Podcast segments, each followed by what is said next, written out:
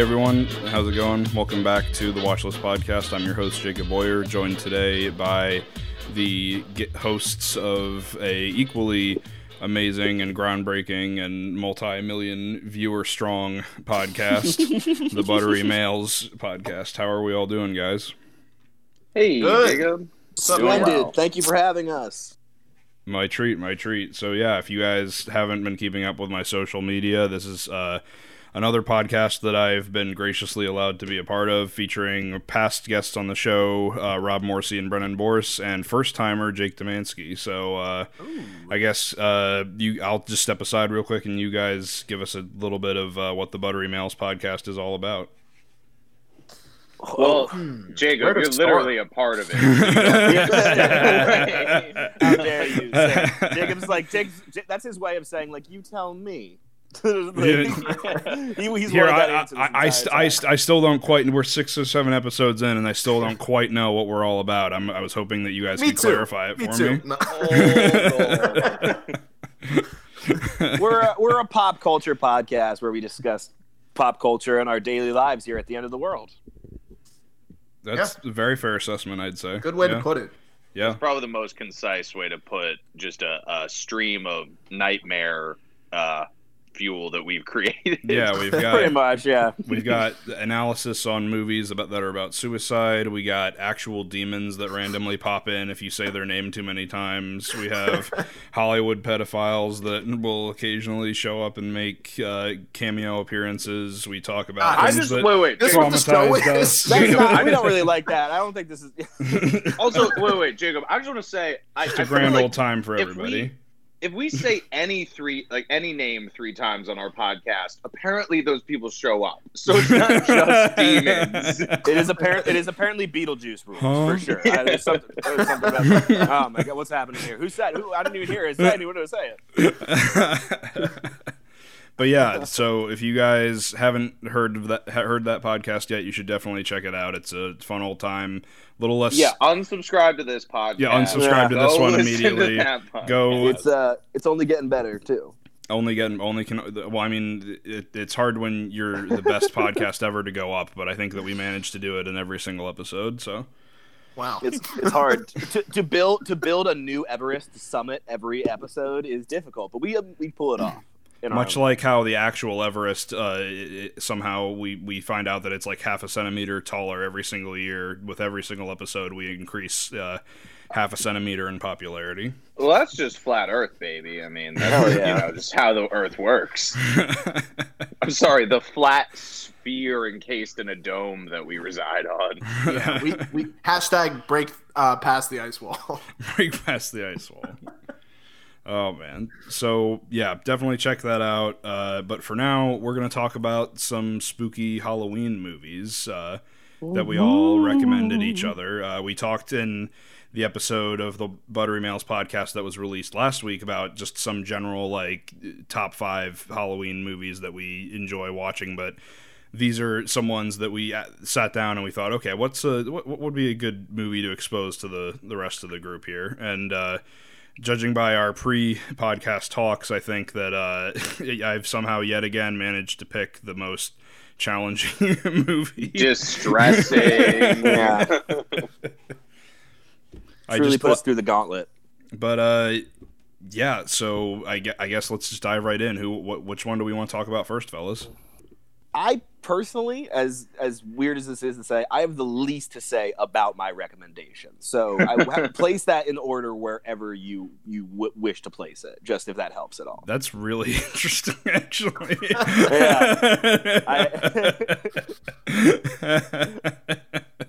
Um, well, then why don't I don't know, why don't Brennan goes first, and then we'll just we'll get progressively deeper into Yeah, the damn We'll thing. bank. Okay. We'll bank that one out of the way. okay. Yeah, okay, That works sounds out. good. So, uh, yeah, uh, but real quick, the discl- the usual disclaimer I always give: uh, if anyone listening is still hasn't seen the movies that we're going to be talking about here, definitely go out and watch them uh, so you can be in on the conversation because we will be spoiling the shit out of them. So, Brennan's movie that he recommended was the 1977 Dario Argento uh, art house horror piece Suspiria. So, tell us a little bit about this movie, Brennan. What little you have to say about it.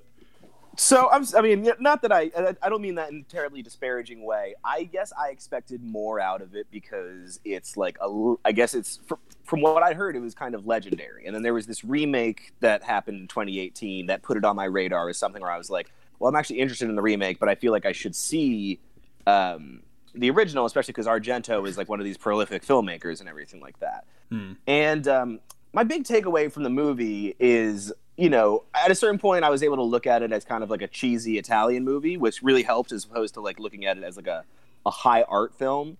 And so for me, that really elevated the, like the parts of it that I did appreciate. And there were, uh, you know, I think two or three scenes in the movie that I absolutely loved, and I think could have gone on longer, a, a bigger part of the movie.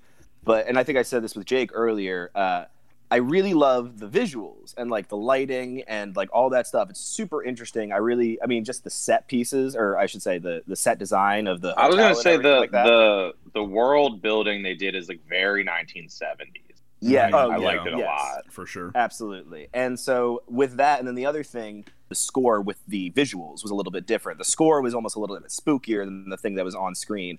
I for that for me, I kind of like that because I found that disorienting, and that was kind Mhm. of it, the movie felt very dreamlike in, in a way. Kind of like in the Um, same way they use um oh, there's there's a lot of scenes where they'll have a wide angle lens on a, a shot that you wouldn't necessarily need it on so you can Yes. actually see Yeah, like yeah. the landscape and the sets like curving and bending around as the camera moves. Yeah.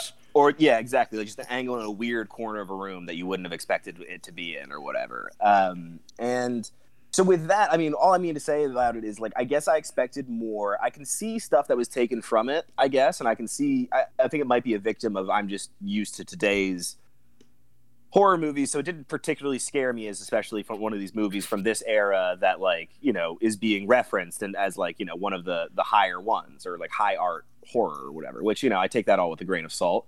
Uh, but I enjoyed uh, a good amount of it. But by and large, I'm, I'm still curious to see the remake. But by and large, I gotta say it wasn't like uh, I wasn't blown away by. I won't be getting uh, a, a Blu-ray of this probably. I think you will probably be getting a Blu-ray of the remake because it sounds like a lot of the things that you don't like are improved upon. Uh, Oh, Brennan, it sounds like somebody's getting a new Blu-ray. and this is- da, da, da, So subscribe to da, da, Patreon da, so I can da. Get a Blu-ray. I mean, what you said, Jacob, about like the remake is exactly what I've heard. Like, I haven't Mhm. seen the remake, but it's that's what I've heard that they've taken what was good about the 1970s film and just went off on that and and made it really dope. So I Yeah. want to see that remake. I was in the, a very similar situation as Brennan, where I had seen the new one first because I was aware of this old one, and uh, but it just was. I at the time I didn't know it was that easily uh, accessible, so I rented the uh, the new one and I watched it, and I really really liked it. But then whenever I went back and I saw like clips of the old one, I was like, uh, this looks a little bit too cheesy. I don't know that maybe it's for the better that I don't watch this. But I am actually glad that I did go back and watch this because it does have a lot of. Um, uh, while I do think the remake is better, I think that the um, th- this one does have a lot to appreciate. Even even if it's not necessarily something that'll scare you, it, it definitely has a really really creepy atmosphere. Very and- interesting time capsule yeah, for sure. Yeah, very Yeah. compelling It feels- visuals. yeah. It Yeah. feels like if I'm a horror movie fan, I should just go back and check this off my list anyway, off my watch watch list anyway. But uh, we got no, there. but I'm, I'm glad I saw it. I'm glad I saw it. I uh, I would say the, the the one big thing for me, and I guess we can say some other moments. I mean, this is kind of a little bit more of a spoiler, but uh, the big scare for me that I really loved uh, was the um, the uh, blind man being killed by the dog in the courtyard. I really that, like that. for me, I loved it. I found it so brutal and like surprising, and it was just.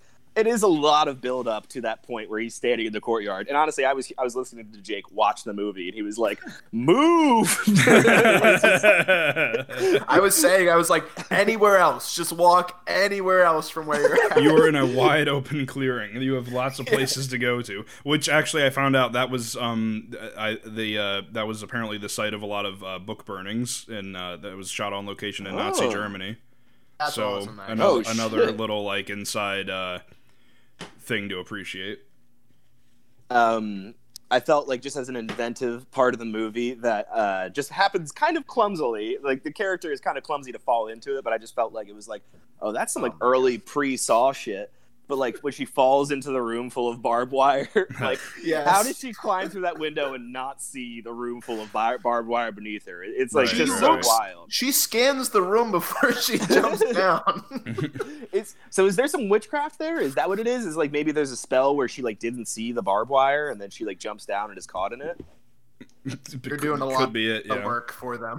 Maybe I guess yeah, maybe. And then, I but it was pretty brutal and I enjoyed Yeah. that. Um, That opening then- scene still is like one of the most brutal things I've seen in a horror movie. When j- like the, the girl gets like her like still beating heart like stabbed Oh, and, yeah. and then like just plummeted through the ceiling. That's uh, that's probably easily the most recognizable sequence in the entire movie. I feel like if anyone knows this movie, that's the scene that they know. interesting. Okay, so aside yeah, from that that, that, I- yeah, oh, beginning sorry. kill, like, oh, sorry, go ahead. No, no, no. I was just gonna mean- say that that first that shot with her, he- I know what you're doing. I know what you're doing here.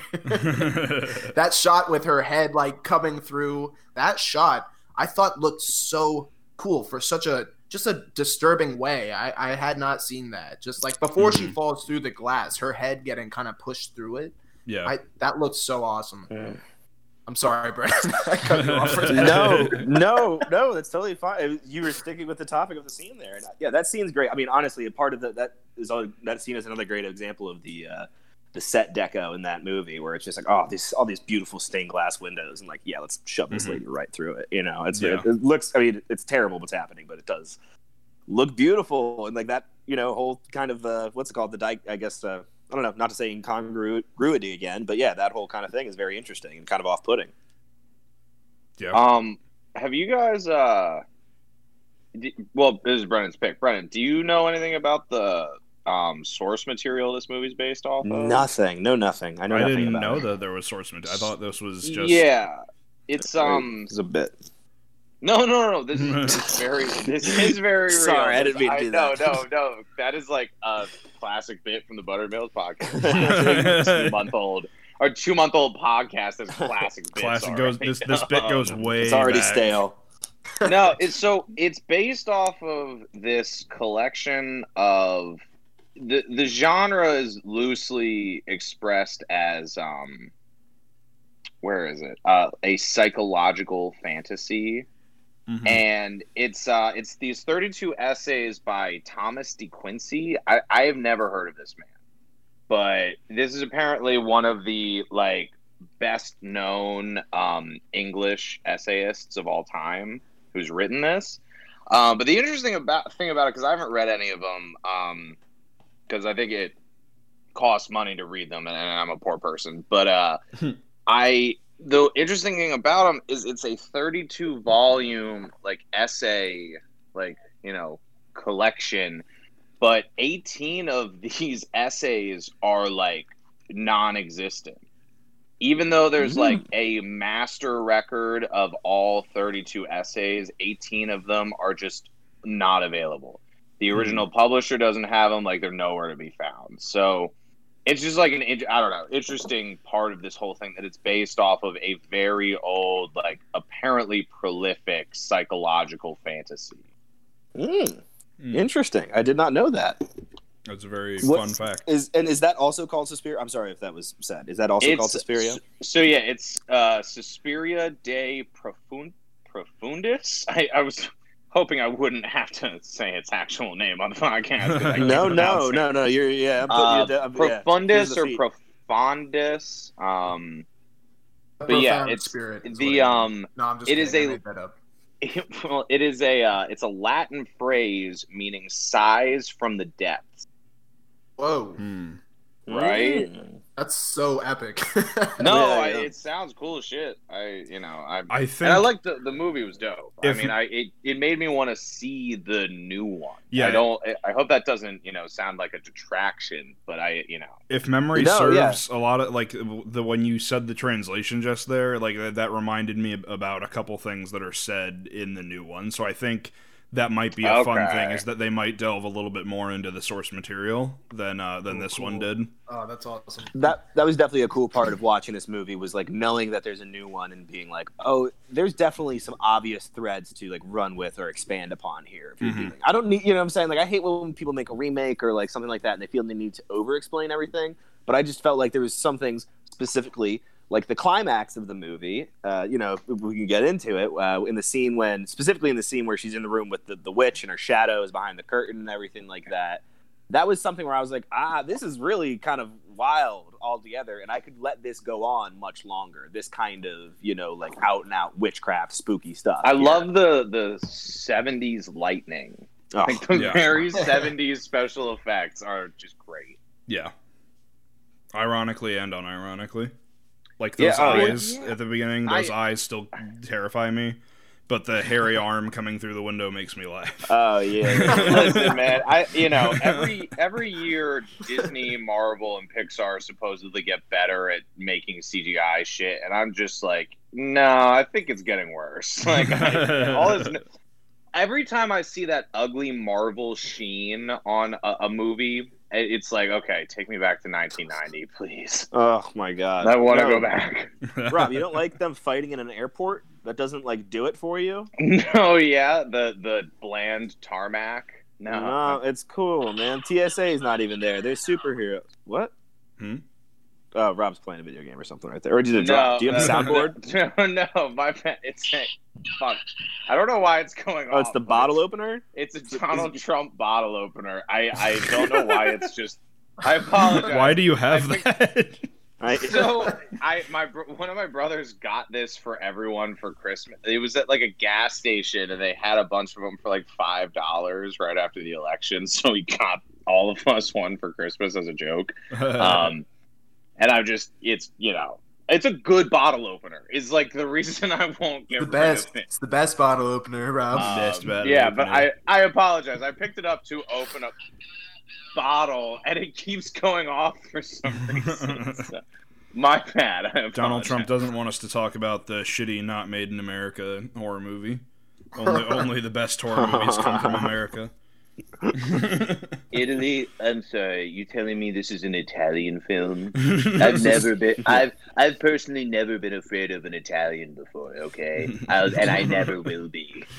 Suspiria, no. Disturbia, yes. Halle Berry. we love Shia. oh my god, I love it. Even though Shia tried to cancel me, I uh, I, I still love him. His the his You know, work you is come to the king. You know, you know what they say about the king, but every now and then you keep him around as a court jester. I like Shia, Shia. Shia, Shia, I don't know why you're trying to divide us. I don't know what the division is, Shia. I'd love I to always- hang out with you. I always said, Shia, you're my little honey boy. And I didn't even charge you money for the movie. I said, you're my little honey boy, Shia. And he, and he said, uh, uh, that's what my dad called me. And I said, I know, I'm like a father figure to you, Shia. Anyway, it's great. It's great. I Shia. Shia, Shia, is what you told me I'm a remember? I bought you after hoes and I raised you. Oh, boy. You bought him. This is almost scarier than Suspiria. Well, on that note, I do think I have to. I, I have said all I have to say about Suspiria personally. I, oh, if anyone else has any closing notes on it, uh, you know, feel free. You know my dad? Shia, Shia. Calm down. Okay, calm down, Shia. yeah, I, I have nothing else to really say about it. Just a Neither classic, classic horror. I movie. only have bad Trump impressions to say about this movie. I'm sorry. About the film Suspiria. Rob just sat there thinking, okay, how can I? What are what are some other Trump lines I can say while they talk about this movie? and he has a whole list that he wants to burn through real quick. My dog wouldn't have bit me because I wouldn't have been blind. I just have better than that. I wouldn't have been blind. I like people who aren't blind or bit by dogs. Wow, who, you know, whoever uh, whoever built that school is definitely gonna they got a lawsuit on their hands. I think at the end of all this. And you know what? That girl, that girl right there, laughing, she might be culpable. Okay. You can cut that one out. Yeah, Edward Jacob Scissorhands over here. Feel free to go with it. Yeah. oh my god! Or should but I yeah. say Jacob Krueger hands? Because it's it's Halloween or spooky. Ooh, Ah. yeah. Ah, sorry, I'm, I'm, I'm bad. Spo- Can you put Come it on, on a, like Brennan. a, a scare alert put it, before yeah. that? I, You I- spook yourself. I got spooked. Yeah. You get spooked without the soundboard. Just the, I'll put in a little lightning strike sound effect right there to make it seem like he was actually reacting to something. yeah, I do declare. All right. All right, so yeah, Suspiria, 1977. Check it out. I believe it's free on Tubi. Uh, I think the remake is free on Amazon Prime, but I'm not sure. Uh, but either way, watch both of them. They're both worth Ooh, it. I hate that Bezos guy. oh no, I should have thought of. I should have realized. Is this Yeah, just Jeff your impression of Trump, or did you actually, or have we summoned Trump much in the same way that we Oh, summoned yeah, other actually- people? I did not say that. Um, I personally love Jeff Bezos. Oh, wow. but yeah, so Jeff Bezos, that guy's got a heart of steel because he's a robot. Fuck that dude. But yeah, um, 1977 Suspiria is free on Tubi with ads. Suspiria, fucking dope. Check Yeah. it out on, The- on Remake, if you're curious, uh, is free on Prime, and you can rent it on pretty much every other platform for a small fee. So definitely, Here's yeah. a here's a watch list callback. Go look for Suspiria on Pornhub. You Oh, you never know. yeah. You might find it totally ad free. Here, the, the other, I'll I'll do a callback to the callback. If you want to understand that joke even better, go back and listen to Brennan and Rob's first appearance on the show back in episode 12. You won't regret it. Best episode of this podcast. much kind of like how buttery males only gets better i it, this one just slowly degrades over time buttery males is a fine wine this is vinegar at this point no, no, you're what is this? What is this, madness? I won't. Whoa. it can't be possible. oh man but yeah speaking of um, things that degrade over time much in the same way that uh, when you turn into a zombie your flesh degrades over time rob recommended Oh. uh, a very very great movie probably my favorite uh, that i didn't recommend uh, train to busan uh, so rob tell us a little bit about this movie Yeah. Um. So, like Jacob said, it was the favorite one that he didn't pick. So fuck all of you. Um, well, to the two of you. Um. No. Uh, Train to Busan is this uh South Korean zombie flick that I think it's from 2015 or 16. Um. But it, it uh, came onto my radar kind of out of nowhere. Brennan and I, Brennan and I had watched The Raid one and two, and we like yeah I don't know about Brennan. I don't want to speak for Brennan, but like I had a, a kick where I was like, oh, like Asia's making better movies than America. Just really fun movies. Really fun. Yeah. Like, In yeah. particular, Like, South what's- Korean films, I would agree. yeah Yeah. Well, yeah. Oh, I mean, South Korean especially. films and um the raid is what from um I think it's like Thai Indonesian or something like Yeah. that. Might be yeah, wrong. yeah, yeah. something like that um but yeah South uh, South Korean films like Jake said yeah South Korean films are like particularly dope and so yeah I'm not a huge zombie movie guy. Like I don't I think that the zombie thing is like definitely played out right now like in terms of modern media. And the modern zombie movies kind of ruin the older ones for me too because it's like well you know i've kind of seen the same trope over and over and over again. And like even the original like uh basis of those tropes like kind of get worn out. But train to busan just really does a lot to be like zombie movies aren't like they're not fair they're like fun but they're like not fair to any of the characters and there's like a lot of stuff in this movie where it's like, uh, if you're watching The Walking Dead, there's like you know more sappiness to this. There's like a longer goodbye, you know, or it's also like the zombies are just not actually a threat. And then when someone gets eaten or like bitten by a zombie, it's like how did you how did you do like how did you fuck that up like you were Right. so safe like you you didn't need to like get yourself in that situation kind of stuff Absolutely, and you see it coming from a mile away too. yeah You're like, and- dude, don't do it. Don't. I'm there. Fuck you. Why'd you crawl under that fence? Yeah, like yeah exactly why yeah why did you go down into this like dark fucking alleyway with like no one yeah i, I obviously there are zombies down there but um train to busan is like the zombies are just they're just like normal speed in the sense that like if a normal person gets bitten by a zombie however fast they can run is like how fast the zombie runs you know so it's Mhm. like you just have a bunch of like just regular ass zombies running just as fast as your main characters. And our main characters are also trapped on a train. I mean not to like spoil anything about the movie train to busan Yeah. but the our characters are are trapped on a train for a while. And actually like i don't know if it had i don't know if this had anything to do with it in terms of influence but the way that snowpiercer kind of divides the movie up into the different sections of the train um, Train to Busan does like a really good job of dividing up the different sections of the train into like different trials and tribulations people have to get through. It also the movie also does this really awesome thing where as the characters are like making their way through the film, there's no exposition from anyone about how the rules work. So you you have to watch the characters figure out the rules of the world they're residing in as there's actual, you know, like stakes at hand. You know, Oh, yeah. people are still dying and it's like there's a great scene where they figure out that the zombies are almost entirely blind and that they like go based off noises.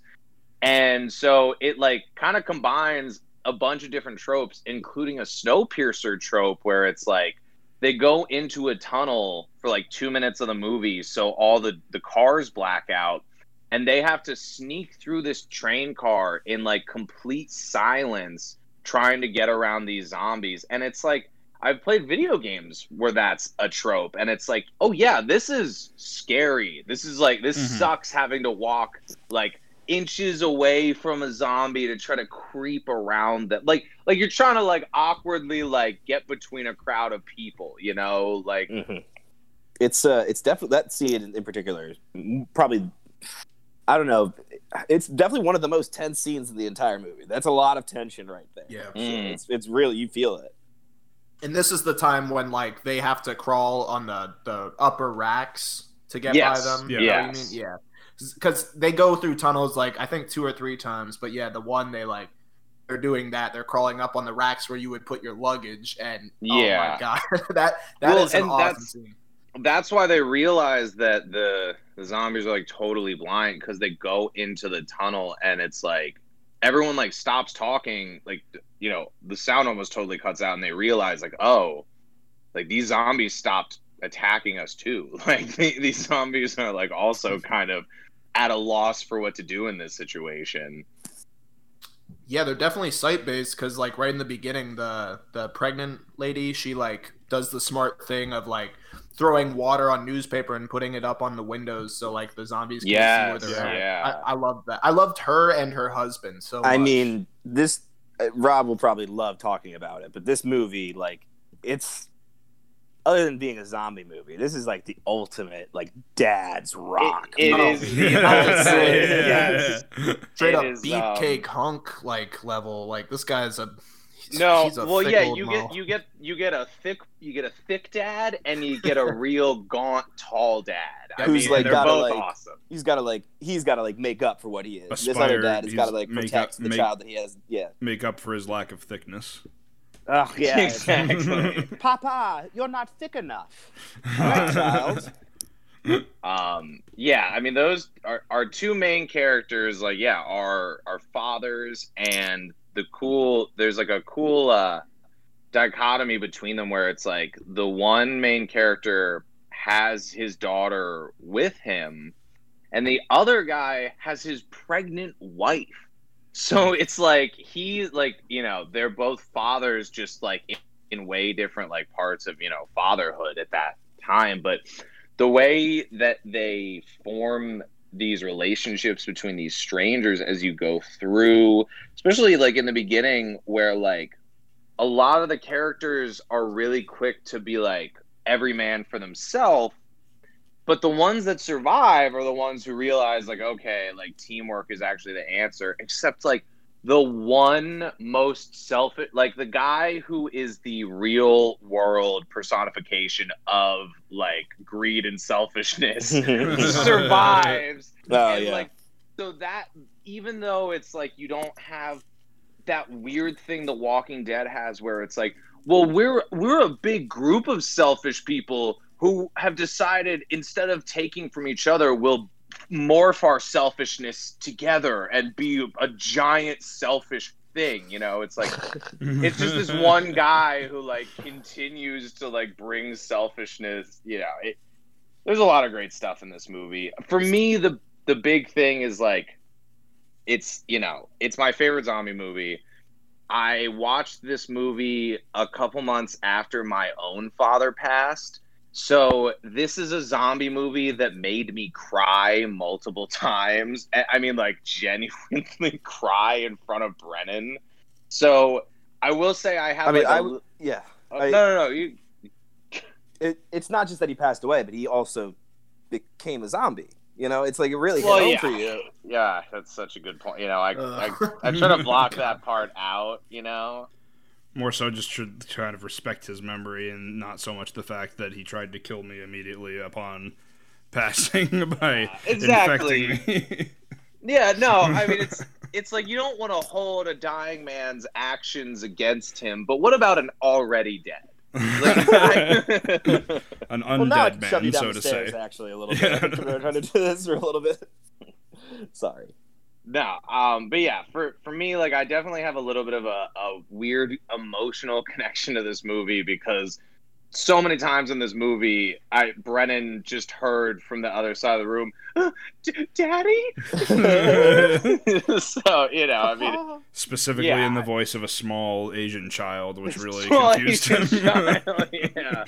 um, In perfect South Korean. I was like blown away. I was truly floored by that. I was like, that sounds perfect. Damn. uh, um, Um, and Brennan, you spent a lot of time in South Korea, so Oh yeah, I mean, know. yeah. I've seen Parasite twice, so you trying know to how spread that North Korean splendor into the South. Uh, one thing I definitely really like about the movie, and it's this movie, I think, especially with the comparison to The Walking Dead, where at a certain point, it's like, you know what, actually, the humans are the real monsters. And I think part of that is because it's like ashamed at a certain point of being a zombie show. Whereas I Hmm. think something common with like South America, South, I'm sorry, South Korean and a lot of like Asian cinema and stuff like that, and maybe just foreign cinema in general, from like what I've seen with certain French films, is they are just not afraid of being obvious or like they're not ashamed of like the kind of movie they're making. Whereas I feel like in America we have to like be like, oh, it's a zombie show, but it's really like a soap opera about their like like as Rob said, just a bunch of selfish, annoying fucking people or whatever. Well, it, it feels like every new zombie movie that comes out, every script must start with, ugh, it's another zombie movie. we know, we Yeah. know, we hate zombie movies. It's a zombie We know movie. Nobody likes zombies. it's a zombie movie, but is always Yeah, the thing. exactly. exactly. and this kind of has that with it's on a train, but actually it's just like a good movie with like good characters, cool tense. Like it's it's not like the train doesn't feel like a gimmick. Like it doesn't feel like snakes on a plane. It doesn't feel like it was just there to be like, damn, that's crazy. It's like actually no, this is like really well structured. And as Well, Rob was saying, the- with like each of the compartments, their own they're their own little beats of the story that have their own little individual arcs within them, and that's Yeah. like really cool. One thing I was gonna say earlier is that the Rob kind of mentioned the like how the three act structure is kind of like divided up like based on like the the beats of like what cars they enter and all that. I I would say almost too is uh kind of the the whole structure of the movie it also plays on like the diff- like the stops that they like at the actual like stations itself. Yes. like Well, those are your that- little that like something- story beats that I really liked about it. And I really I wanted to touch on that because the movie starts at the you know beginning of like an outbreak. And I mean it's like it's so interesting because between our characters getting on the train and the first stop when it's like oh shit like the world is really like getting bogged down with zombies um it's like an hour it's like literally an hour passes between like getting on the train and like oh shit like the outbreak is like taking over the cities that we're supposed to stop at Mhm. um, and I also I wanted to like just say all the characters that you're introduced to and that are killed off and are supposed to be like emotional deaths for the viewer are all 100% earned. Unlike a Oh. lot Oh, of yeah. zombie movies or horror movies in general, where it's like, ah, we just need six very killable characters. It's like, it feels like they wrote this movie being like, how do we make these characters the most unkillable before we kill them off in front of Oh the people? I mean, duct tape, duct, duct tape arms. Oh yeah. Yeah, yeah. Um, I I just want to say like the baseball kid falling in love and having Ugh. his crush, having his crush like reciprocate that love, and then they both just get killed. Uh, A good way to go out, maybe. I don't know. Yeah. Um, I mean, not by Don't- zombie, but yeah, yeah I hear you. well, yeah, no, definitely not by. you don't have to see uh, the relationship go downhill if it does eventually. I'm a pessimistic man. yeah, I was like, Jake, go to couple counseling. Go to There's- couples counseling. there's actually a spin-off. always falls apart. There- There's a, Ah. there's a spin-off movie where we just focus on them and we and we realize that their relationship coming to an end is actually a metaphor for someone who's infected with the zombie virus contemplating suicide. Oh. and that is a callback to another episode of the Buttery Males podcast that Um, you should check out. So go listen to it. One Night. one- Listen to it before you go to sleep. Our nightmare fuel inspired. Yeah, absolutely. um, one last thing I do have to say about it. Um, excuse me. Ah, you know what? I forgot. So that's that. Well, I got something. That was in the beautiful. beginning, That's where where the main character works, does I kind of miss this, and, and I feel bad for this, but I don't know. D- does he work or have anything to do with like the outbreak actually happening? So it yeah Mhm. it it it's seems like he is like an uh, mid to upper level executive at the company that accidentally releases this virus. Holy So he he is like Okay. he is getting like periodic notifications from his like secretary or assistant who is a man. Let me just men can be assistants too. Mhm. We live Yeah. in the 21st century. Um, that's actually one. Maybe the last thing I want to say about the movie because like I feel like I've sucked its dick pretty hard uh, for the last ten minutes, and my mouth is getting tired. Um, the the one thing that this movie does very interestingly, and I think it comes back to like not people not really knowing how the zombies work and like the nature of the outbreak is that information is so very scarce in this film where it's like the walking dead it seems like every other episode there's a character being like i heard about a, a pharmacy with a bunch of supplies 400 miles from here. It's like okay a we're the only three people within 400 miles so i don't know who the fuck told you that Yeah, yeah. but it's like you know Who's telling you this this? yeah where yeah where are these people that you keep speaking to Uh, God told me. God's the one telling me. I saw a half-empty Oh, bottle of Pepto Bismol on the shelf, three hundred yards away. it's like Tony, if you weren't always right about it, we would probably start to ask questions. Yeah, we're out of bread, we're out of water, but I saw some Pepto Bismol. So we're good. Someone guys. spilled out a bottle of Pepto Bismol and wrote a message in the ground that said 400 miles this way. So that's how I know. you want your precious Pepto? You'll have to, you know, travel for it, you bastards. left a trail of Pepto droplets, 400 miles long. Uh, the one thing I was gonna say is that one thing that really turns me off in horror movies uh, is like Really when the sexy sense. women, I know. Well, I yeah. What are you really gonna do? Yeah, yeah. too. I, I like the killing. Um, the thing that really turns me off in horror movies a lot of the time is I do need a sense of hope. I do need at least a little sliver of hope. And a lot of times in movies, when it gets to the point of like, ah, there's uh, there's just no, there's clearly no chance of a happy ending here in any way. Not that I always need a happy ending, but it's just one of those things where it does. I do kind of tune out a little bit because I feel like I'm sensitive to it. This movie has a bunch of like all hope is lost, deep despair moments that because the characters and because it's all so like for lack of a better word fun and like just like you know interesting uh you know that doesn't like set in so deeply with me. And like i was like totally on board the entire way even when it seemed like yeah i don't know how they're gonna do this one. You know that was just like what it was.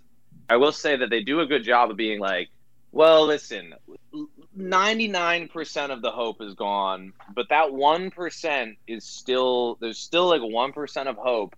And then the next thing, it's like, you know, that 1%, we're going to whittle another 99% off of that. So by the, end, by the end of the movie, they've got like the teensiest little bit of like, maybe something good comes down the road for who's left, but like probably not. Can I just say though, like uh, the. I, I, I should have mentioned it earlier, but we were talking about the, the secretary and like the how he periodically gets like information through like one of the most like like I, I could see why some people might say it's a little bit too melodramatic, but I really really love the scene where it's like the last call with the secretary and you find out that his company is the one responsible for releasing it and the secretary says is this our fault and they just Oh, both yeah. start crying that's such a powerful moment and i, I love it. It- like you, you don't that's not really something that gets explored too often in stories like this i think is the Right. like sense of responsibility for your own actions and uh, it's Yeah. it's great Yeah, no, this movie uh, holds corporations responsible. Um, I actually don't care about zombie movies that much, but I loved this movie. It was so much fun. So thank you, Rob. That was awesome. Cool. Yeah. I'm hey, I'm glad you guys liked it. Like I said, you know, I don't like zombie movies either, and this is one that just like for some reason it just does it. You know, Yeah. it just slaps through and through. any other closing thoughts we have about train to busan or Well, duct tape arms duct tape Brennan, ha- oh, yeah, um, Brennan has to thank me also. Yeah, Brandon. i showed you this movie he might have. It's it. To be fair, I get Thank like ninety five percent of the media I'm interested in is from Brennan. So One last thing I have to say about it, actually, I was looking at the Wikipedia page, and I don't know if any of you are aware of this, but I am just finding out that there is, Is a sequel. There's a sequel called Peninsula by the same director. Really, Set uh, looks like the poster says four years later, so I guess it's a little while. oh. further i've into heard i've, I've not heard great things to be honest Well, Yeah. that, I'm, I'm, you know, I haven't heard of it, so I'm like, it probably isn't. Yeah, But that's cool. I mean, you know, I would be I interested stand in by the director. seeing it at you know, least. like- yeah. So yeah, if you uh, if our conversation about Train to Busan was intriguing enough for you and you haven't seen it yet, it's free on Tubi, free on Crackle, uh, free on Sling, free on Amazon Prime, free on Viki. I have no clue what that is, uh, and you can also rent Vicky it on. Vudu, YouTube, uh, Google Play, iTunes, all that. So yeah, Train to Busan, amazing zombie movie. I You gotta thoroughly look up enjoyed it. Vicky's. You gotta look up Vicky's profile on Pornhub. Vicky's trained. To, Vicky's trained to. She has it uploaded in parts, ten minute Yeah, increments. Vicky's trained to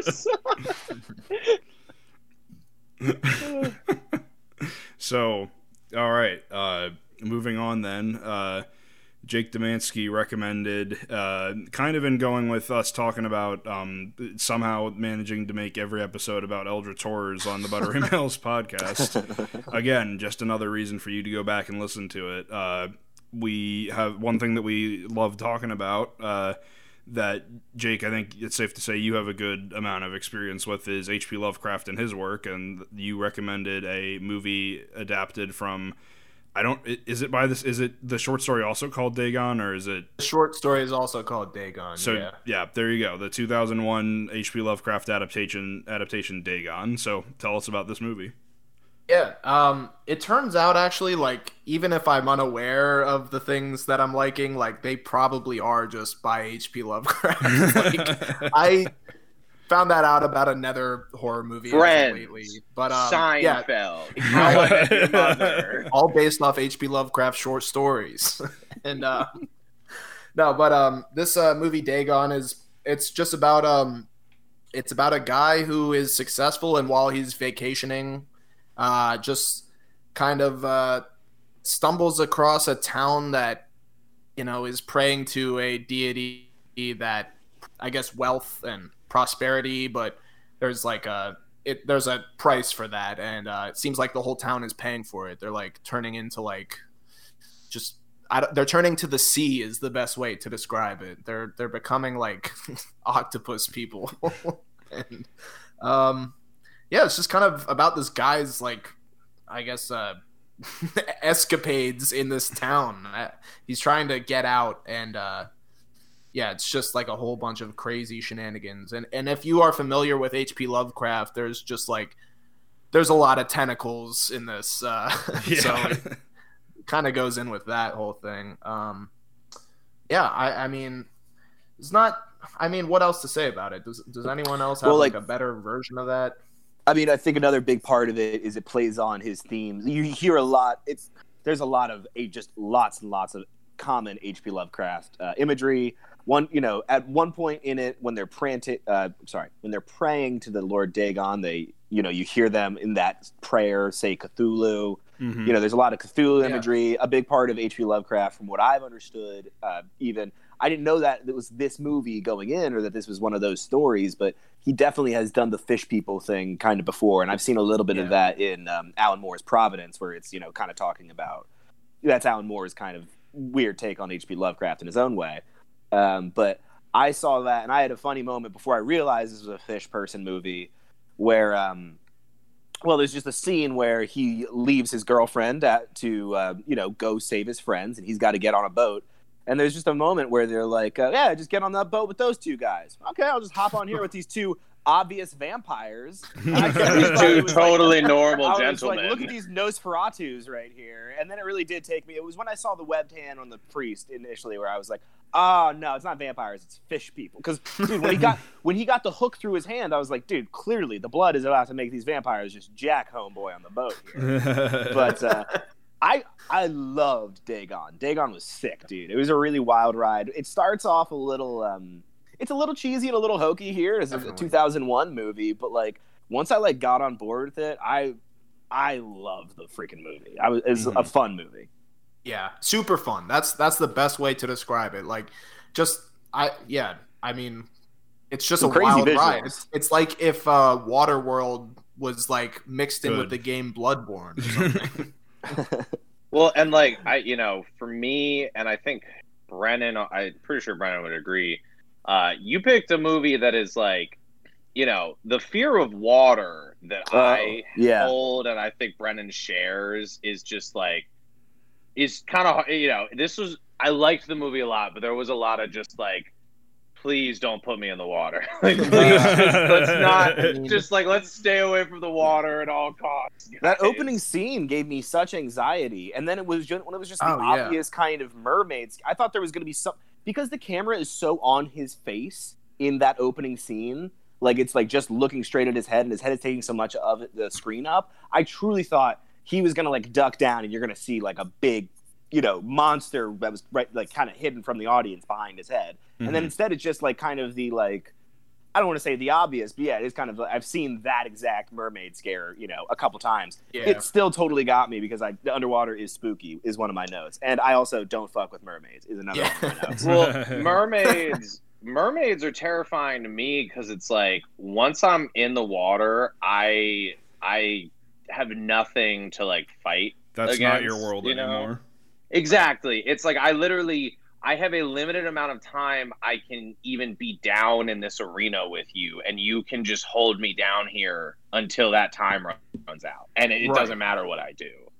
The ocean is just like a primal fear. So to make like a horror movie, like kind of based around that, I think you're gonna get like good results. Um, yeah. I really, uh, one of the things I found really funny about the movie was like, it, it's kind of got that dreamlike statement where it's there's part where it's like why stick together? What are you guys doing? Like separating from each other? Like what are we all doing here? One of the things that really haven't you guys seen a horror movie? Well, yeah, exactly. and one of the things that really stuck out to me is just like truly like so funny to me was like there's so much awful shit going on, and Paul, the main character, does not drop the f bomb until he sees that his hotel room is shitty. Yeah. He's like, "Fuck!" And it's like, it's like, I don't know, dude. Your girlfriend's probably dead. Your best friends are out there dead on the rocks. Like, I don't know. Like, it's the hotel room's not the least of your problems. Did anyone else get like very very strong Tom Cruise energy vibes off of him? There was a ah. lot of times where I I would like I would look away and I would hear him say a line and I'd be like, "Was that Tom Cruise?" I didn't think about that, but I, I I'm probably gonna watch this again in Just- this next week, and just- I, I'm gonna consider that. Yeah, go back and listen to just a few lo- random lines and you, you'll hear it. I think like because I well, the I don't- character, like- the Paul's character is only like four feet tall, right? that, that might have been the confusion. Oh, wait, Jacob, are you talking about the scene where he goes in the hotel room and he's really excited about his love, so he starts jumping, jumping up on and the down? couch. Yeah, exactly. Oh wow, thanks, Brennan. And then yeah, no, So- the, it, it, it's more so that like it the the couch broke because it was so old, and that's when he drops the f bomb finally. Like, Fuck, because he can't jump on it anymore. Yeah. But yeah, he no, can't express his love. it's the a, noises these fish pa- people make are like Oh, yeah. terrifying. They're like Mhm. rapt raptor esque. Is is like they reminded me of the raptors from Jurassic Park with the, oh like that Yeah. kind Yeah. of like awful clicking moaning shit. Oh, uh, so yeah. They're like corrupted like seagulls and like uh, sea lions and stuff. Like Well, suck, it's like a Seagulls that important. take bribes. suction an important cups thing is popping off of creating- like.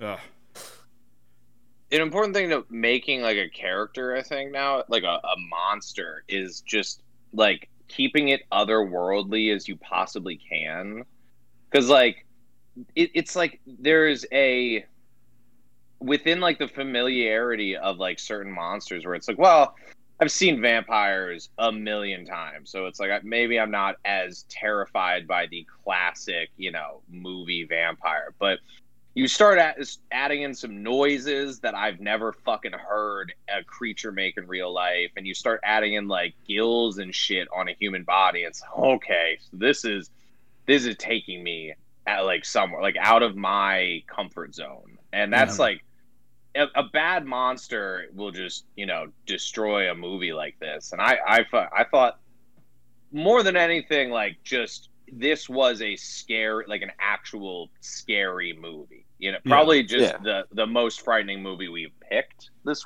week month you know for mhm. a little thing Um, I think. I mean, I can't imagine any of us. It's it's a different answer for any of us, but who is our like MVP character of the movie? I was hoping someone would. I I was hoping you would lead us here. I mean, Yeah. come on, can we all say it at one, two, three? It was He the is. drunkard in town. Yeah. It's Ezekiel, dude. Ezekiel rules. He's the man. He's the coolest part. When he does that like face more flashback, I was like, damn, that's great for 2001. This rocks. Yeah. He's a lot of fun. He's just Mhm. like the best part for me. I also so his flashback, he was the one that was there who kind of like ends up explaining to Paul what ended up happening with, you know, like these priests coming in or these, you know, kind of ca- this captain who came in and Yeah. said, let's make this, you know, let's all pray to this God instead of a Christian God. And this captain then um, tosses a big version of the uh, pyramid from Yu Gi Oh into the water. and they, they all start getting gold out of it. Um, but yeah, I mean, Ezekiel, that actor is really good. And actually, this was his final film. It was one of those things where it came up at the end, and I was like, no, do not tell me. Do not tell me he's dead. But yeah, I mean, of course, it's like he, you know, it was in his dying that way, wishes that uh, he was skinned. Uh, but- you know, He's on like, film I just, to I you know, just need, yeah, somebody to paint red uh, around my eyes with a rubber knife before you peel my face off. For Um, real though, his I flashback was lot. like Oh, actually sorry. terrifying. Like I like like even though not really there's not really a lot objectively that scary that happens in the the flashback. It's just like the way he describes it in like his sort of broken English and like the visuals and the music that goes with it. It's just there's something horrifying about like being a child in like a, a small town that's isolated and like everything gets turned upside down and there's like these demons coming out of the ocean and it, it, at the same time it's like making your family rich and it's giving you food and all that but like and Yeah. like it's it, but at the same time like everyone else around you is being corrupted and it's uh, it's yeah that's cool It's a family's- horrifying concept. my family's good we're fine over here like i don't know what, the, what all your problems are but not mine but yeah sorry Jake, is you were just- saying Well, going off of what you were saying, yeah, it's just like these poor people, like basically so desperate for any help at all. Like in like just overnight, this guy is like, no, like abandon your god. Like we found a god that will help us. Like we must do his his work. We must praise him. And then yeah, just we're getting gold, but like, oh my god, yeah, now we have to like sacrifice people. like Totally oh, cool. Oh, yeah. Totally cool. Give me that gold, Well, baby. Well, with the gold, there's at one point where Paul, who you know, there's a stupid plot line in the beginning of the movie Oh, yeah. about him like having Yeah. stocks and stuff like that, and his girlfriend tosses his laptop off the water, which is one of those moments where I'm like, I think the relationship's over. I think if I'm in a relationship, That was a ten thousand dollar laptop for Yeah, two thousand one. Yeah. But, but I'm also, it's, it's not even like about the laptop. It's just like, oh, okay. I think if I'm with in a relationship with someone who reacts that way about like my very reasonable, a lot of money that could go up and down is whatever. It's a stupid plot line, but he's recently come into a good amount of money, and at one point he tries to offer uh, the fish priest money, and he's like, "Fool, we have like." You know, a thousand times what you could offer. He offers him like ten million dollars. He's like, we have like a, a thousand times that. And my response to that, if I was Paul, would have been like, then could you make your town not look like dog shit? I mean, what the fuck? Hire one construction crew to just start going around fixing Wow. shit. Like, what incentive? How do you get sacrifices? How do you get the sacrifices if it, like you don't have any tourism? Like, I don't understand. Oh, I would have been I would have been much quicker to come into this town. point. I would have been much quicker to come into this town and get sacrificed if everything was paved with gold. You idiot! You got to rethink your You plan had a- here. If, if you had a fucking uh, uh, a Hyatt a Hyatt Grand Resort, maybe I would have showed up faster. I would have gladly sacrificed myself for the all-you-can-eat buffet.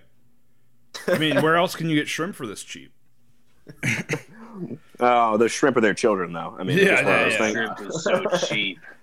Um, I liked the the drunkard, but um, I I think her name was like Mm, Yu- Macarena. Yusia. Well, it, yeah, her real name is Macarena Gomez, but I think her name is Yu- Yusia. In the she's she's the mermaid in the Yeah, in- yeah in it. I was telling Brennan, I mean, fish Oof. half fish woman or not, Yeah. she can get it at any point in the Absolutely. day. I mean, Honestly, it was like the. I was less turned off by the uh, the mermaid tail and the tentacles or whatever. I was like more. It was just like if you weren't so pale, let's get you a tan, and then this rocks. Let's do this, Macarena. But I, yeah, I, do mean- say Can I- that as I- like a joke, but like she really was awesome. Yeah, in she's this beautiful, film. and she's, like, really she-. She's beautiful, but she was super talented. She she was. I loved her in this. Could I- could I just say, as the crazy um, Can I just say, Macarena Gomez is the worst fake name I've ever fucking heard. is that her fake name? I, What? no, No, no, no, no. It's no, just I'm it, saying it, it just sounds, sounds, like, like, that's why I'm, I'm gonna cut it out and I'm gonna cut this part out. But I genuinely laughed for a second because I thought that Brennan was making a joke. and, then, and then when I realized that oh shit that's her actual name I caught myself but uh I Caramba Estevez. well, exactly, no, exactly, exactly. Uh, I'm just thinking of getting like Facebook friend requests from like you know strange profiles that you have one mutual friend with. I I worked with a person named Macarena, so I didn't think it was so Macarena crazy. but- Gomez. Well, I don't know if their last name was Gomez. Okay, but- well, that's my point. It's not just about one of the names. You know, oh, out of Gomez is context. unrealistic to you. yeah go It's both of them together. oh man It's like, it's like the pieces of Exodia. It's it's on its own. It's just useless. Exodia Gomez. Exodia Gomez. Um, Exodia I- I Gomez, I love you this son of a bitch. yeah it, it this Dig was on rules. yeah fantastic movie and I, again I just very good. one of those bit like I, I, I I've said it before, but I, I really love horror movies that just have a downer ending sometimes. And this one has Oh, a, a really, Yeah. really good downer ending. oh, What do you hell mean? yeah. Yeah, I love What this you one. Yeah. No, he's gonna live for eternity and, and live for eternity. Get that money. and fuck his sister fish. Yeah. Um, I will say one part This of was the a movie. good ending. The one part of the movie that bothered me is like that little kid narcs on him so hard at that one point. I was Oh like, you need to God. drown that kid in the water right now. You need to put dunk his face in the water of that house and kill him because he brought a giant Nosferatu tentacle monster out of the water at you. Yeah, he's fun, but his dad is just so far gone. Like, Oh, yeah. turned into a fish monster. Um, yeah, but I hate that kid. and then w- when Paul kills his dad, the kid is like, "You asshole," or so, like, He's like, "Puta." Should have just let him do what he was gonna do. Kill Well, me? I- no. I I give Look, kid, Dagon, the kid. There, there's two possibilities here. Like, I either I, I, I kill your dad, or he or he killed me. Listen, kid, there's gonna be only two hits: me hitting his face and him hitting the floor. All right. That You was hitting the floor and you hitting your pillow tonight, crying about your dead dad. if I can if I can make one complaint is that I I didn't like that that line kept irritating me whenever that kept coming back. Like even What? down to the, the Oh. there's two Oh, the possibilities. guy that, yeah, oh, like, yeah, Yeah. that came in. Yeah. down to like It- the very end when it's well. like w- w- down to the very end where it's like these two ominous like cavernous doors and you hear screaming coming from one and not the other and he's like okay there's two possibilities here like uh, At the end, when he scraps them both, and he's like, "There's either two possibilities here. I either uh, fuck my fish sister, or I, uh, I burned myself alive burn my face off. How about I do both?" Oh, my- I like Yeah, to what if- think I wait, wait. I like to think that the end gets like slowed down, and he does the Sherlock Holmes thing where he's like, "There's only Uh. two options here," and he goes through them Self- like beat yeah, by yeah. beat. Yeah. Well, yeah, I like that. I'm pretty sure his last Except for, like, words of the Parry, movie are, parry, are them all dodge, saying like, "Fuck my sister," dodge, "Perry," Yeah. discombobulate yeah, his, his last words of the movie I really enjoy because it's just like his like Cthulhu-headed father being like, "Pablo, you are my son," and then his like uh, sister fish wife bride who's just like, you know, you know, incest me, and uh, and his like, I'm pretty sure the last words he says are. I'm Paul Marsh. and then he self-immolates. oh man So yeah, I give Dagon five out of five Scream movies. I think we're all in agreement. Really, really, really solid uh, Lovecraft adaptation. Uh, I'm uh, surprised I hadn't seen it before. It was it was really good. So then I guess It does seem one of the like one of those movies that like what like it should have been on TNT all the time. Yeah, and just right? Yeah, it Like- has a lot of energy of like uh, that one Creepshow Underworld. movie. Yeah, or yeah, Yeah. Oh well, I was just, I was just thinking like TNT specifically would play blocks of the Underworld movies every fucking day, and it's like you couldn't sneak Dagon in there. Like, I don't think. I don't think all of these like you know middle aged like social welfare recipients are going to notice the difference. I think one big thing for me, and like you know, it's just what I can say about like a lot of art is that like since I've seen it, not a day gone by since I thought about it. All right, Brennan, get out of Zing. here. So yeah, if you haven't seen, outta if you get him, out- get, you- get- okay, I think I think we need to get Trump back in here so we can kick Brennan out. Uh, Rob, You're locked you- in here with me.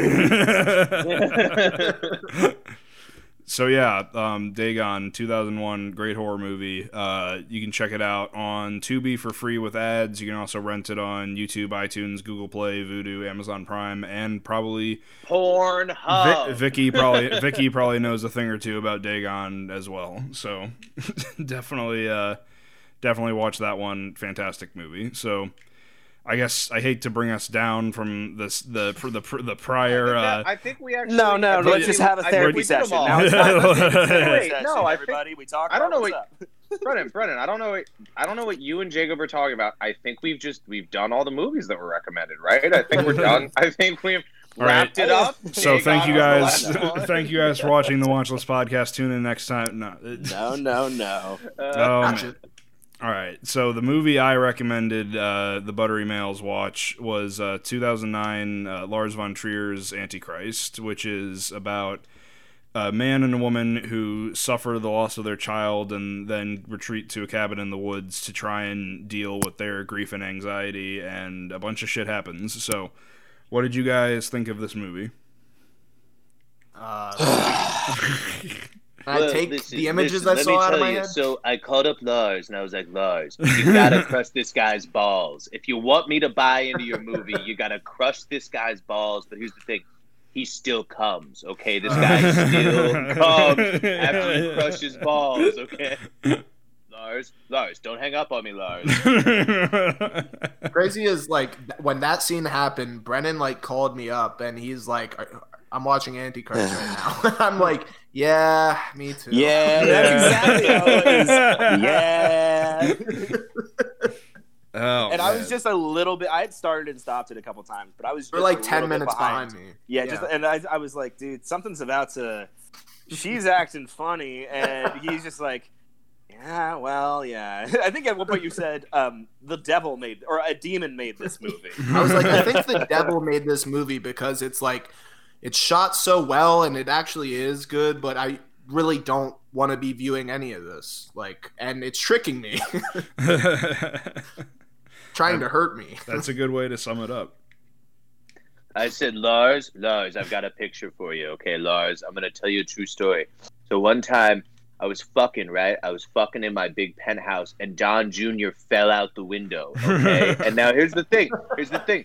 Don Jr. He's got a thicker head than his pop, I'll tell you what. And so he survived. but you don't need him to survive in the movie because let me tell you what, I kind of wish John Jr. hadn't survived that fall myself. Lars, Lars, Lars, do not hang up the phone on me, Lars. what are you gonna do? The, the three bandits in there. I mean, come on. Ivanka hasn't climaxed since.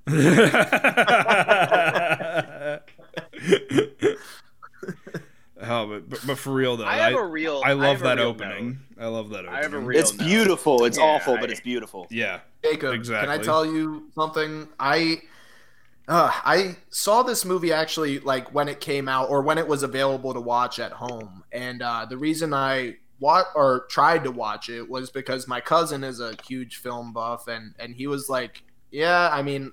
This is really something to see, and like trying not to give me as much at all. Like he was just like, "You should just watch it." Yeah. I was like, "Okay," and Yeah, he's um, talking I to do- an 11 year old at the time. Right? Wait, no, no, you were probably what 15, right? Like Yeah. 15. Yeah, okay. Still Uh, not okay. yeah, this And- nice yeah, and- nice close up of Willem Dafoe's cock going into Charlotte Gainsbourg's pussy is uh Now, in, in- really quick. in 60 FPS is something to see. Never mind. I'm sorry. Well, what I wanted to say bucks was- per second. well, this isn't good for my age, but it is true. Uh, you know, uh, I, s- I, I even smoked pot back then, unfortunately, and uh, I, I was really high, and I was watching this movie, and this is like your beginning stoner phase of high too, and um, this beginning sequence like fucking rattled my world, and I just gave up on the movie. I just was like, oh no, no, no, no, no, no, no, like just when the baby falls out of the window and hits the ground, that whole like you know prologue happens. I just was too high and I was too scared, and it fucked me Well, forever. this, so let I, me tell you, this is what happens. First, the kids start smoking, all right? And then all of a sudden, they're getting high watching Antichrist in their basement, okay? it's also that scene is that scene is black and white and it's it's super well lit and the Yeah. and the camera work throughout this movie is great and so that scene um, in particular is like an incredibly high resolution it feels like so i Yeah. understand that it's like if you're fucking just vi- like if you're just trying to vibe it's like so it ruined my vibe, and I couldn't come back to it until we had to watch it for this. And I said to myself, I was like, you know what? gonna get high, and I'm gonna power through this like as an adult now and i'm gonna be able to do this and just watching it again i was kind of taken back to my old mind yeah, why do you was like, keep getting Jesus. high and watching this It's a ridiculous, movie. It's a movie. vile it's a spiritual Like- test rob What I was going to say is, I mean, again, to just make an, yet another callback to the Buttery Males podcast, maybe that's the universe telling you that you need to get really high and go back and watch Lost from Space and see if you can uh, yeah not cry yes i through still the, haven't the middle I, of i'm that too movie. scared Just, uh, Antichrist also- didn't quite rattle you to your core, but Gary Oldman in mutated spider makeup is just something you cannot fuck with. or like what what's his name isn't it is alan rickman in lost in space with like some fucked up head prosthetics Uh, I think is that Lost in Space, No, you're you're that- thinking of Galaxy Quest with Tim Oh my fucking god! Okay. I could fucking. We, ugh, I love Galaxy Quest well, Quest. okay. I've been confused for a couple weeks then because I was, I've been like, why is everyone afraid of the movie where Alan Rickman and Tim Allen just do cocaine together? in, in, in fairness, in fairness, the Sarris, the villain of uh, Galaxy Quest, is pretty scary for like a PG movie. That movie was originally shot as a rated R movie, so it's it is like pretty spooky, honestly. Oh well, here expecting- let's let's bring it back to Gary Oldman, terrifying in the Fifth Element, and Yeah, in the Darkest Hour. and in the Yeah, and, Darkest and Hour, in yeah. uh, Gary in, uh, Oldman's what's just a, a terrifying person in general. As a husband, yeah, as a Yeah. husband, probably. Yeah. I don't know like what it is about, it, but like I mean, when I was watching Batman Begins, I just couldn't. I I wasn't super invested in Scarecrow as a villain, but I mean, there's something about Gary Oldman that just put me off. he's, he's the best villain in Batman. Interesting. well, he is a interesting. he is a interesting reading so, of that movie. You know, a cab. Um, so I guess question: We talked about Willem Dafoe's dick. Now I think I'm not sure if it's this movie or if it's Willem Dafoe that I've heard this about, but is that a prosthetic penis or is that not Willem Dafoe's penis? I, I, I think it's a real penis, but it's not Willem Dafoe's Yeah, penis. Willem, Da- I've Willem heard- Dafoe's got a dick guy. A Well, lot, I've a lot no, of actors have their favorite stunt doubles. I have He's truly got heard. I have truly heard that Willem Dafoe has such a hog on him that it's like too distracting for him to actually do full frontal male nudity scenes. So they had to bring in somebody. It might be Willem Dafoe or it might be John Hamm or something like that. But like I, they I'm brought sure. in John Hamm to do Well, Willem Dafoe's dick. I mean, in I'm just saying Antichrist. John John Hamm is like another famous famous hog haver. Colin Farrell as well, right? I'm making it. Colin Farrell, yeah, Colin Farrell's Well, got the uh, hog what's his name? Legolas. All right, Legolas. so, has a okay. hog. Orlando Bloom's got a hog on him for Orlando sure, Bloom's got a absolutely. So- Katy. Katy Perry is a lucky lady. Brennan, sure. to to answer your what? question, uh, I, I I just googled verbatim. Did Willem Dafoe have sex with Charlotte Gainsbourg for real in Antichrist? And the very first thing that comes up is a is a um a white box. Uh, apparently, a quote from Willem Dafoe saying, "No, it's not mine. It's not mine. Lars used a porn actor for those scenes." So Willem is bigger than a porn actor. well, so Willem Dafoe, if he ever stops making amazing movies, could have a very lucrative career in porn. So funny. That porn God. actor probably just felt like such shit. Just he's, he's a legit real actor and he's got a bigger fucking hog than me. Willem damn. Dafoe went and he said, "Look, Lars, if I get aroused in this scene, all the blood's gonna flow out of my head, and I just won't be able to stay in character." I will pass out. I will- I will pass out. Mid- so big, Lars. Okay. It's so fucking big. There's a reason why I don't have kids, Lars. Willem Dafoe's never seen a naked woman because he, he just every time he's gotten close, he just passes out wherever he's standing. Poor guy. oh man, but uh, The movie the movie looks beautiful, and there's a lot of great handheld camera shots in it that I Yeah. really appreciated. And it's still like it looks like a 2020 movie in that way, Mhm. honestly.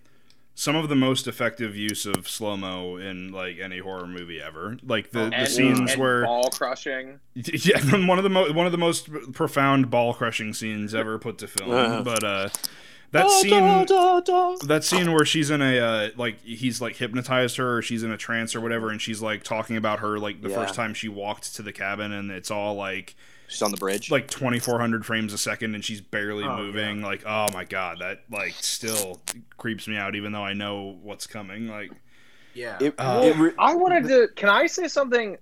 I, I just No. want to say, yeah, thank you. Uh, thank you for stopping me. No, I, I want to say it is not okay for a husband to be like, Yeah. even if you are a therapist, it's not okay for you to be like, you know what? No, I'm taking my wife away from her current therapist and I will be her therapist. Yeah, I don't want to say will- he deserves any of what happens to him, but he definitely did like fuck up ethically, and in a lot of ways where it's like, come on, dude, just you got to know better than this bullshit right now. yeah, Uh, the, that slow mo shot, the shot of her on the bridge, and anytime they would do those weird, specifically that kind of visual there, um, really reminded me of the Fellowship of the Ring uh, in like the scene where the, I think it's Galadriel, like is tempted by the power of the ring, and there's all that like kind of trippy shit going on there. And then it also does that flashback to like there's also in that time the flashback to like Aragorn and like Liv Tyler. It was just very like I don't know, it felt very similar like imagery, not really tonally, but I was just like, yeah, this is some weird mystical woods shit going on here. Yeah. Yeah, I- I get that Completely vibe. agree. Yeah. Yeah. It was very and like like they just kind of like the airy like floatiness to like everything. Like they're just it like it feels like there's not any gravity to the to what's being shown. Like it just feels like everything's just sort of drifting in and out. Yeah. Yes. Yeah. Yeah. So it, it, that's one thing that I, I will say about this movie is it's maybe not as effective in terms of like boo scary, but it is very very effective at just filling you with a sense of dread, and Yeah. I, I think that that's kind of lost on uh, a lot of horror movies. It's more it, it, nowadays. It's more so like uh, we're just gonna make you anxious for the next time something pops out at you, rather than make you well, and physically it's- it's like uncomfortable. we're not audiences not like for modern horror. It's like they have this idea that it's like audiences don't want to be asked questions about existentialism. They just want to see people get their arms chopped off. Well, one thing that sh- totally filled me with dread was like right where I kind of talked to Jake, and I was like, "Yeah, it's starting to turn for me." Is when she is trying to convince him that she's better, and just the language she's Oh, using boy. is goes, "I'm well again. I'm cured. You're Right. so clever. I'm fine." And I wrote definitely the words of a person who is not well, Oh, not man. cured, and not fine. You're not clever. As Yeah, much as pre- yeah. oh, so, sorry. Um, No, no, I was just like that. I was just reiterating that that was really where I was like, uh, okay, this went from being like an interesting character study to like now the gears are really like clicking in a dreadful way. Oh, definitely. That, uh, yeah, that's definitely. I couldn't actually tell what was happening there. I was like, is she being like a total asshole to him right now, or is she just like broken? I I don't know. But um, the I think the scene that like just kind of fucked me up the most actually was um when uh you know as much fucked up shit that actually happens in this film it was when Willem Dafoe confronts her with a picture of their child with his shoes on backwards and then it's like all of the time she was like purposely putting on his shoes backwards to like fuck up his feet and fucking torture her child basically. Um that just like rattled me in such Yeah. a because that's so real and like something that you could hear about someone doing like it's so sick and just like you know she's trying to be sneaky about it too. And it's just disgusting. Like it's it, so fucked up. That scene fucked with me so bad. Yeah. Uh, Or, I like, did, I did. I, I can only imagine like your reaction when it like it flashes back to the opening of the movie and you see that she was watching the entire time. yes. Like Uh, yes, exactly I, I Oh. did write down, and this is dark, but I did write down if I was that baby and that was my mother, I would be glad I was dead. Like that is what I was like. This lady sucks. Yeah. Like I can't stand. I don't want this lady in my life at Oh, all. I'm man. good. yeah that's so fucked ugh Um, it does those are your of- ultimatums death or just being tortured and in a passive way like yeah, I'm yeah, pass. I, at one point, I mean, like you know, there's times in this movie where I was like writing things down, like, "Ugh, we get it. I hate this director. I hate Jacob. Oh, it's turning on me." And then at one point, I think I wrote down, um, "No one needs to make this movie. This movie did not need to be made. Movies almost should not exist because if movies exist, this movie might get made." Wow, Um, I, I like the I like the zero sum argument you made against films. this general. movie shouldn't never thought of exist, so therefore way. movies should not exist. yeah, it's just, it's just too good at what it's trying to do that it's like, yeah, that's just kind of evil almost, you know, like Yeah. and that's what I love about it is just it, it just feels evil. Well, like it's like, like Dick, Dick Cheney's wife say like trying to get rid of video games and rap in the same like master stroke in the nineties. Like, damn, you thought you could get rid of both of them at once? thank god for smart people like frank zappa uh, saving us anyway um Um, Yeah. One thing I took kind of note of was Like like you mean it did at a certain- William Zabka?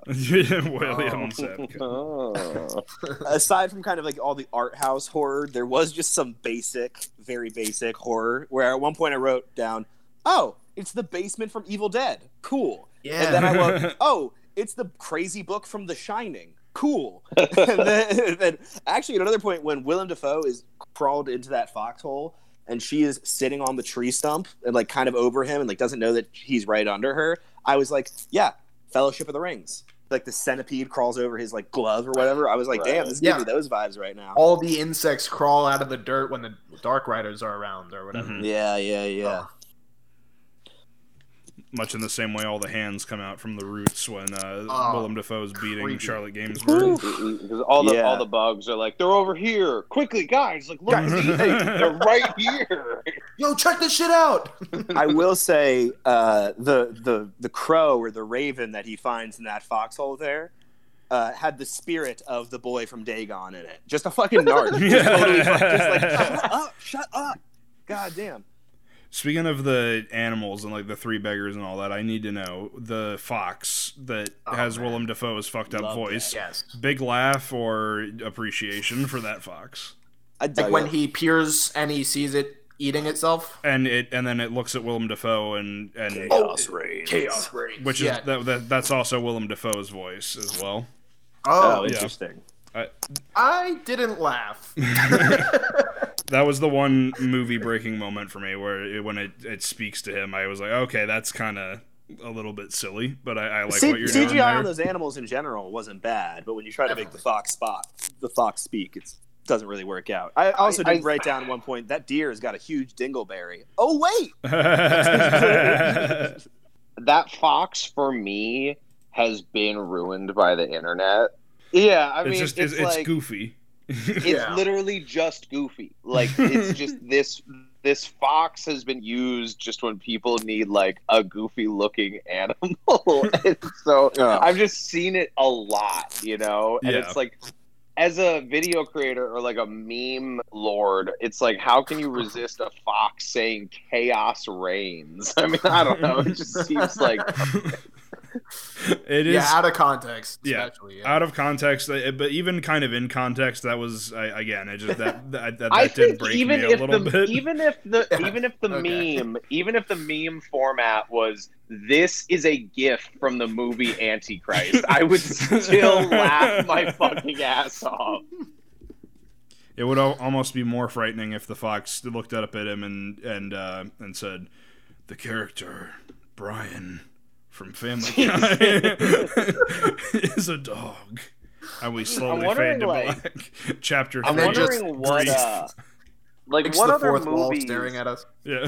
what other what other movies where animals talk could we like CG like we could CGI or CGI we could literally just cut this fox into like the Lion King yeah. um Homeward Bound. other- Homeward Bound um, fucking uh what is the Old movie Yeller. about the boy oh, old yeller yeah fucking uh air bud Any character Um, that has a snout in a movie, just cut out this fox's face and life of pi um oh my god! But I, uh, joking aside, I, I do genuinely love this movie. jungle book Yeah.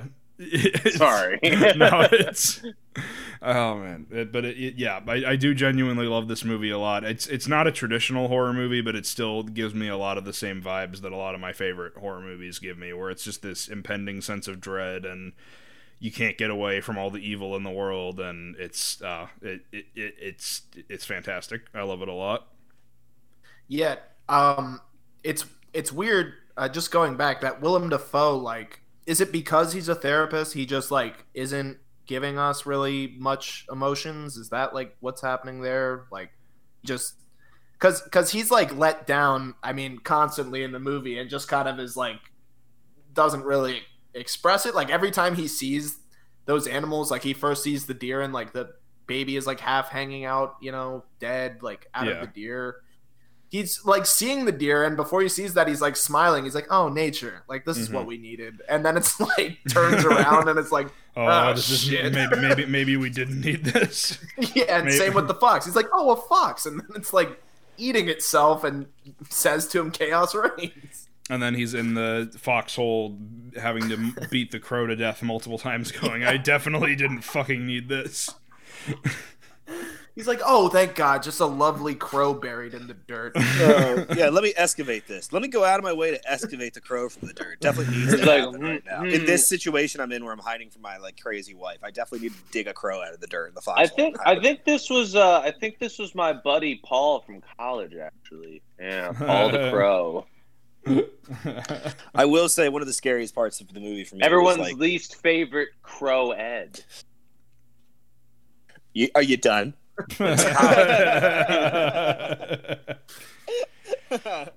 I'm sorry this deserve- wasn't The, I deserve people saying that at me so much more. I, I, yeah, I'm, than so, I'm. I, I'm sorry that this wasn't your geniusly crafted day gone by level of Yeah, comedy. I don't know between But- Steady Cam on the last episode of Buttery Males and Dagon, I'm killing it lately. Uh, the one thing that's One, one of the day I will just snap, just so you're aware. like one day I will just snap and fucking charge down to your apartment Please- two okay, blocks all I'm- away. sorry. Scariest part of the movie for me was towards the end, okay?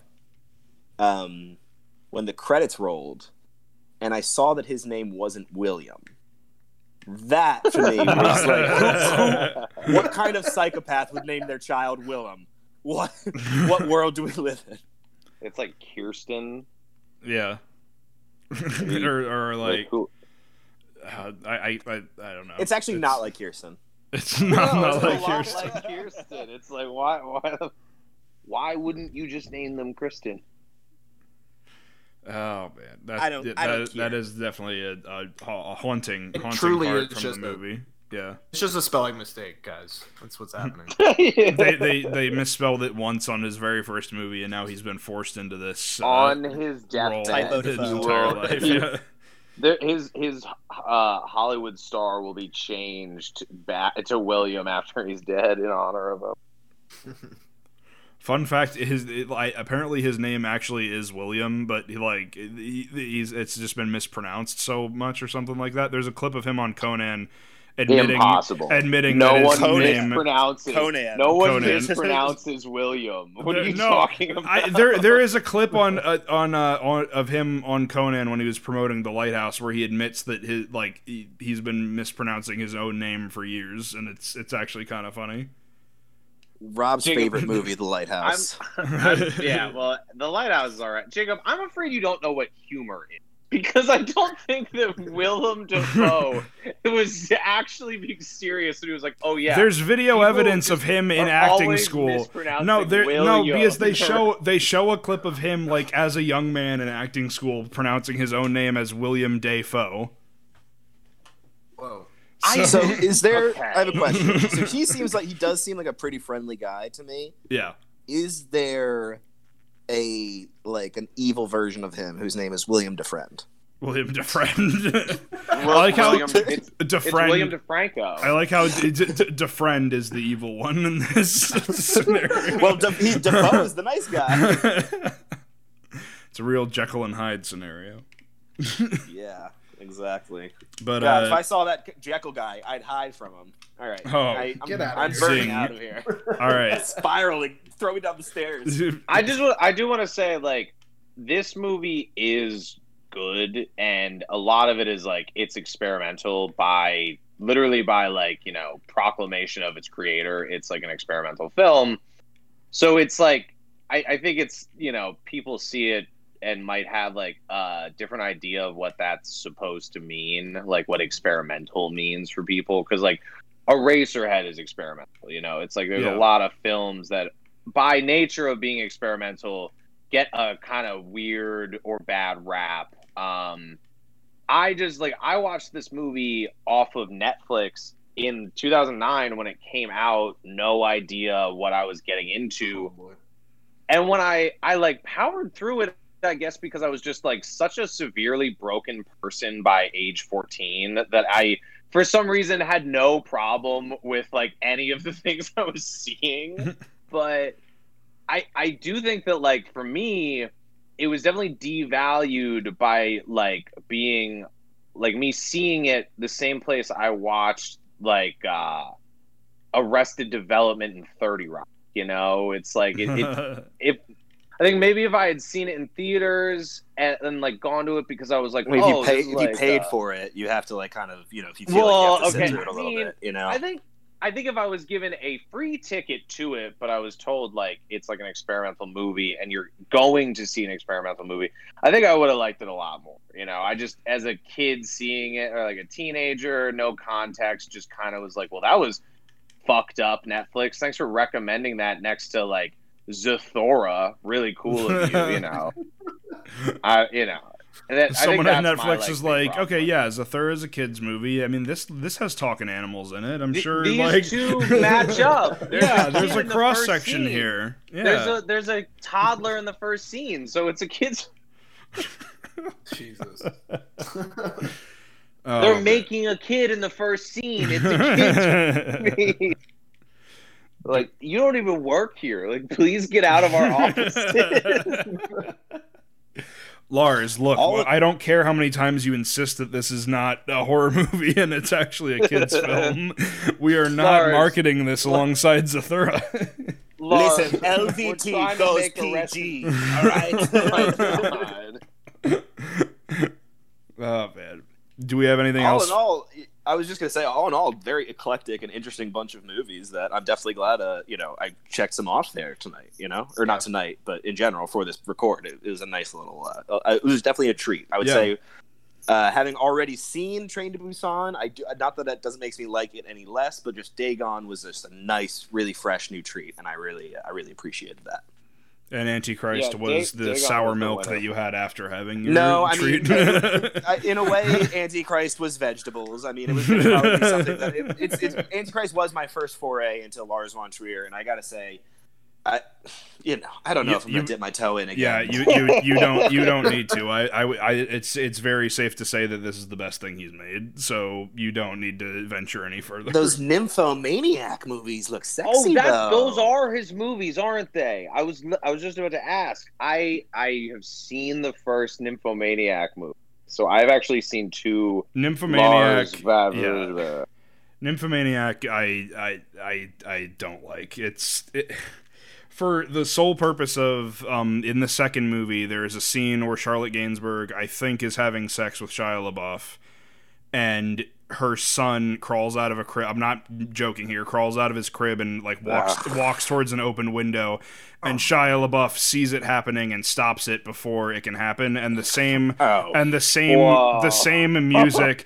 the same music that's playing in Antichrist is like on a radio in the background in that scene. no. I was like the three beggars were in that Fuck scene you! too. Yeah, no. There's a deer and a crow and a fox watching from the balcony next door. Superman stops Bruce Wayne's parents from getting killed. It's a whole fucking. Oh my god. It just yeah. Well, it seems like this guy just wants to be directing porn. like, I, just, I don't know why he keeps like accidentally making art house movies when it seems like he just wants to make porn. I don't- I'm experimenting with how much porn I can put in a movie before they take it out of theaters. it's it's all, That's Yeah, what's experimental it's about. it's his training until he finally makes the movie where Willem Dafoe is willing to unsheath the beast. That's the porn Dafoe film he's building up to. just- just break another human being on camera. Just trying to get his credentials up so he can work for Brazzers. That's what's happening. Yeah, Oh exactly. my God. The big so he can dogs, so he can collaborate with Vicky over at uh at Pornhub. oh my god. So yeah, that's uh that's Antichrist. If you want to check that one out, uh fuck, I have to cut this part out. I didn't. Pornhub. Oh, Pornhub, Pornhub, yeah. It's uh Antichrist. I think it would be best if you watched Antichrist on Pornhub over any of it would be appropriate. I don't know that it's there currently, but someone go check and, and find out for us. It's free on uh, Amazon Prime, free on Sling TV, and you can rent it on YouTube and Google Play. So, uh, yeah, those are our Halloween recommendations. And uh, I, I one thing I, I want to maybe a, a closing topic we can discuss uh, if what just to really as like a fun little spooky uh, spooky ideas. If we were if we were trapped in one of these movies, which one would we rather be trapped in? Oh. Hmm. Uh, wait, what? Hold on. if you were a char- if you were a character in one of these plots, which which plot would you rather Well- be in? Okay, so hold on. Be Actually, Ezekiel. wait. I before yeah, we, yeah. you can find all the fucking scenes on Pornhub, so it's, it's a start.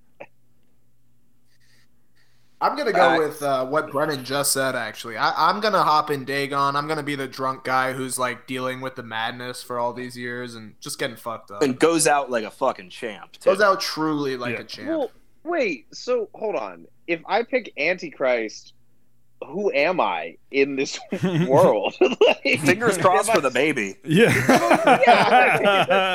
It's like, am I just am I the baby or the fox, or am I just like a guy who's like around the cabin for some reason? A and just has hitchhiker. to- Yeah.